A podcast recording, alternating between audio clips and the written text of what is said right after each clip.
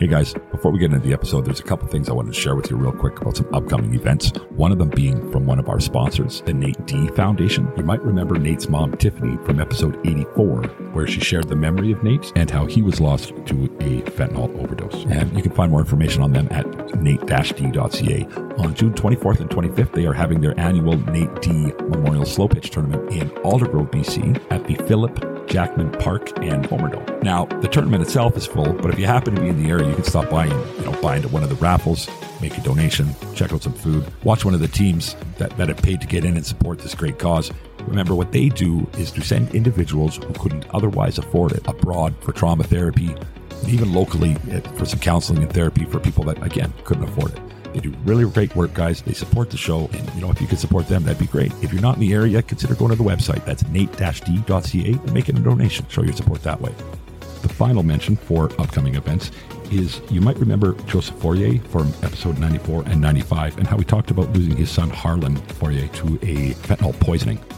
With the pain of that loss, he has started the No Thanks, I'm Good campaign, and they are having an awareness walk and rally to bring awareness to the high number of fentanyl poisonings and deaths in our communities. That is in Winnipeg, Manitoba, on June 25th, starting at 12 o'clock at the Odita Center. Now, they don't have a Facebook page or a website yet, but they are getting to that. In the meantime, if you've got any questions, don't hesitate to email me, ashes to awesome podcast at gmail.com, and I'll put you in touch. Those are a couple great causes to support, and if you can, please do. Thanks for listening, guys. Now on to the show.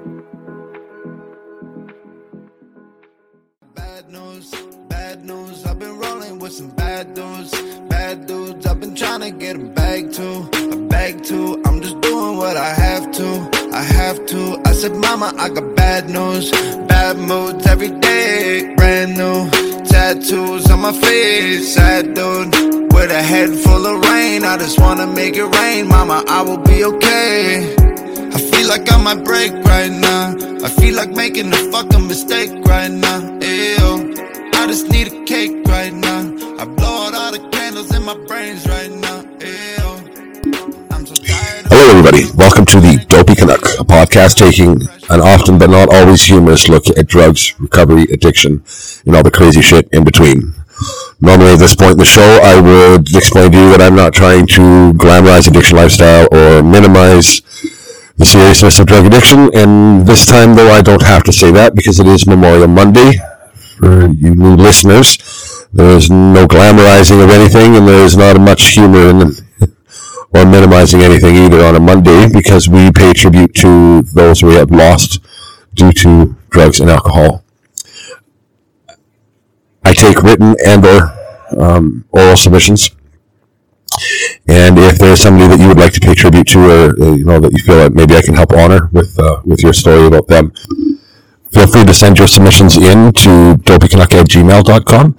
And so long as they're respectful and not full of profanity and ob- obviously appropriate, I will get every submission out, whether I have to make another Memorial Day in the week or not. I will make sure every submission submitted to me gets played or or written. So, uh, just real quickly before I get to that, guys, if you're enjoying the content or taking a message from it that you feel is important the way I do, and you'd like me to keep doing this, um, if you're in a position to donate, I sure would appreciate it. If you go to the website, dopeycanuck.com, up in the top right corner, there's a little heart. It's called uh, Buy Me a Cup of Coffee. There's an app there where you can donate in increments of $5, and every little bit does help, and I sure would appreciate it as well. Um, if you go to dopeycanuck.ca, eventually those two will be the same website. We're just working out some technical bugs, but um, you can now buy some apparel there. Uh, we're calling that the You Are Loved collection. Uh, you're able to, uh, you know, pick up a hat and help spread the message, or a hoodie, or, or whatever the case may be. So, anyway, for this week, we are going to pay tribute to Zachariah McGee, a fellow in Winnipeg who was taken all too soon by fentanyl overdose.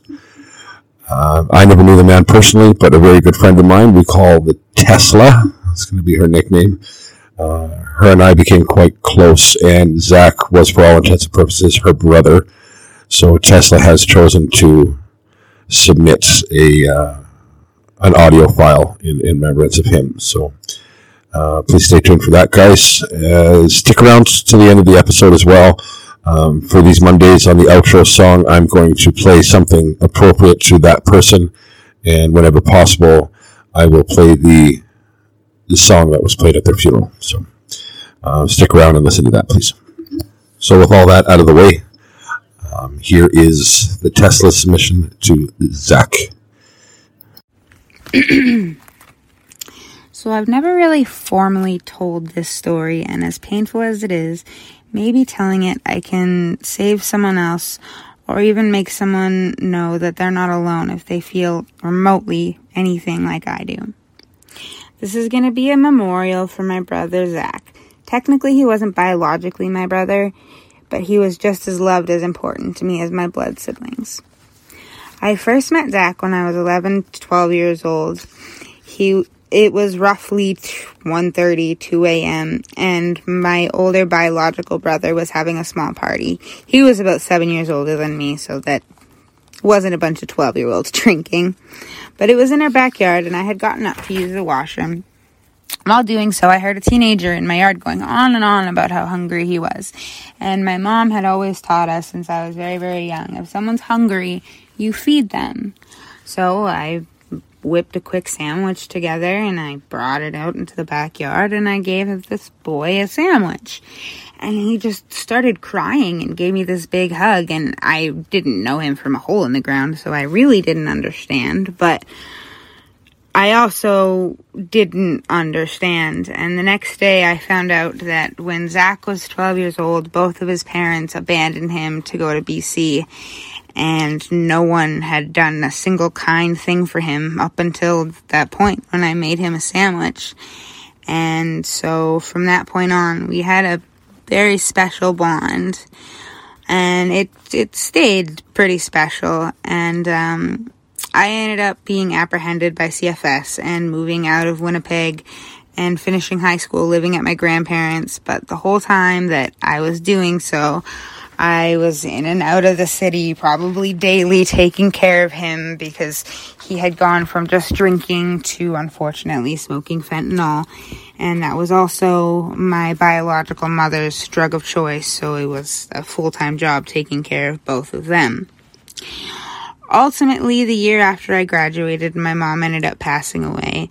And it was very, really hard on me, and he was a really big support. And he ended up moving into my apartment with me because not only did I need that support, but he also didn't have a place to go. So it seemed like the logical option to have my brother close to me when I was hurting, and he was hurting because she may not have been his biological mother, but just like I adopted him as my brother, she adopted him as her son. And at first, it was it was a very beneficial relationship having him live there. It gave him the first home he'd had in a really long time, and it made it so that I wasn't alone.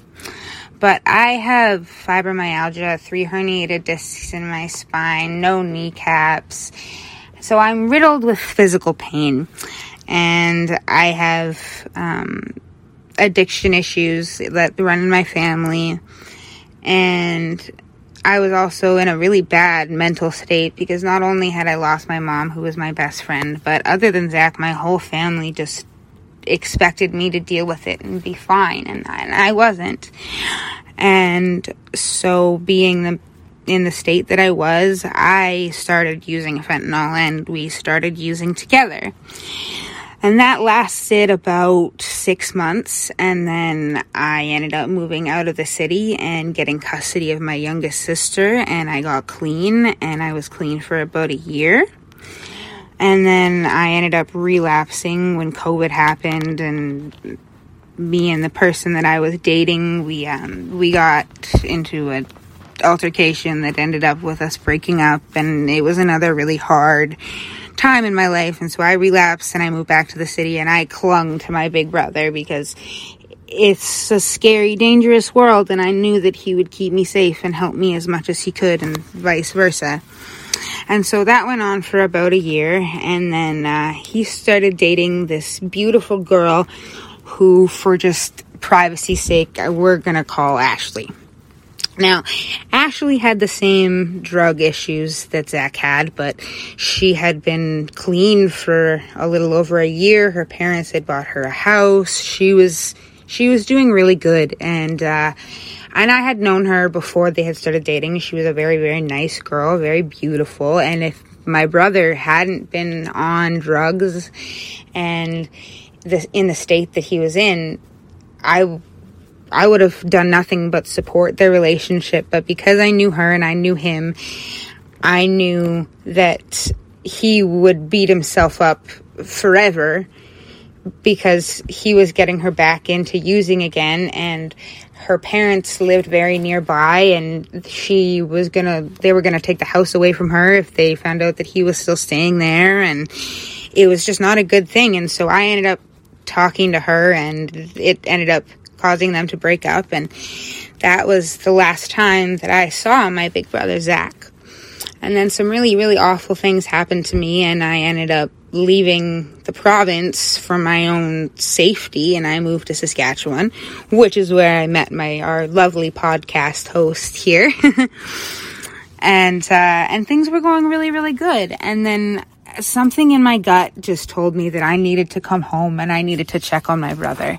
And I uh, have always listened to my gut and it's so far not proved me wrong. And so I came back the end of August and I just started looking for him like absolute crazy. And on the 7th or 8th of September, I found out where he was staying.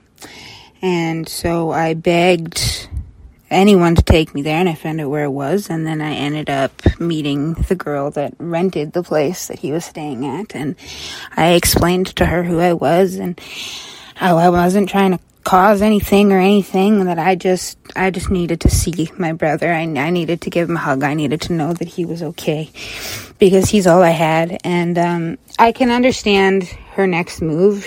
I uh, I wasn't your typical drug user, so to speak. I didn't I didn't look dirty or anything like that. I I looked well kept, I guess is a way to put it. So I understand why she wanted to go and confirm my story and make sure that I wasn't deceiving her in any way, shape, or form. But instead of doing what she said she was going to do and going the three minutes back to her apartment to talk to my brother and make sure that it was okay that I came to see him, she went shopping for six hours instead.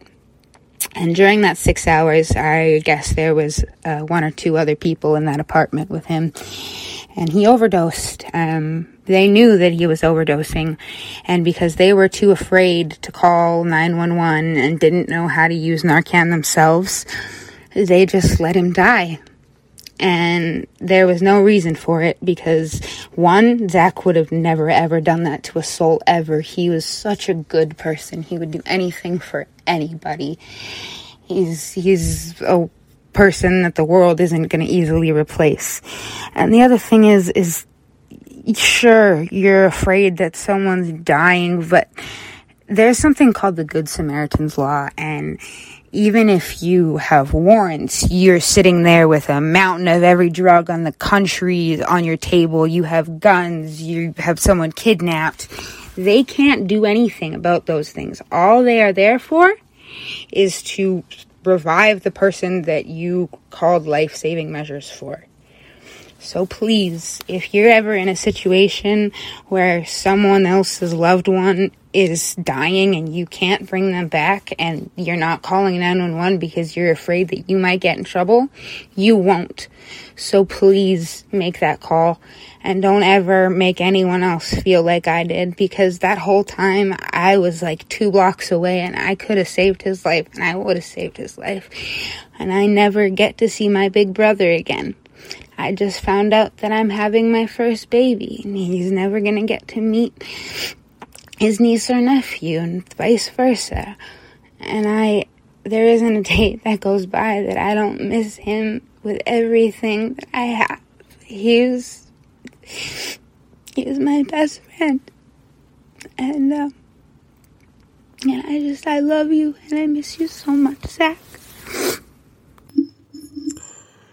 So before I cap the episode with, uh, with daily gratitudes, I, I want to say, um, the takeaway from these episodes isn't to be sad, um, though it's obvious that that is obviously a, a natural response to it. I know they break my heart so far. I don't know what kind of monster I've created here, but I think it's a necessary one.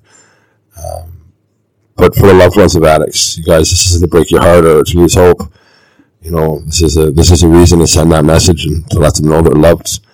And for those of you who have nothing to do with the addiction lifestyle and, and might be biased and, and bias is the right word, maybe you tend to just stigmatize people in addiction. They're people. They're somebody's brother, they're somebody's son, they're somebody's sister. And that is the real takeaway from Memorial Monday is we need to humanize these people that are all too often all too often just left behind. Addiction is a shitty disease and it's just all too often terminal. Addiction really does kill. So anyway, moving on. I don't think these episodes are going to get any easier. I don't think I want them to either. Thank you for that, Tesla. I do appreciate it. And uh, I'm sure the, the, listeners do as well. Thank you for your heartfelt tribute to Zach. So, I think uh, some daily gratitudes are in order now. It's my favorite part of the show, and definitely a good time to take inventory of the shit you are grateful for is after hearing something like that. So, um, my first and most obvious gratitude today would go out to Tesla, and thank you for submitting that. Um, thank you, thank you, thank you. Um, I think my second one will go out to Zach himself, though I never met the man. Um, now that he's he's here on the show, maybe there's an opportunity there for for his memory to make a difference, and, and for that I do thank him. Um, my third is my life. All of us, no matter what our drugs of choice are, are a zig instead of a zag, a left instead of a right, a bad day away from, you know, being in the same position as Zach and, and so many more. So, and fourth is you guys, you know, as, as always, the listeners are a massive part of what we're doing here, and I couldn't be more appreciative of you and uh, taking the time to listen to this podcast and hopefully to spread the message. So, if you are in active addiction, please make today the day.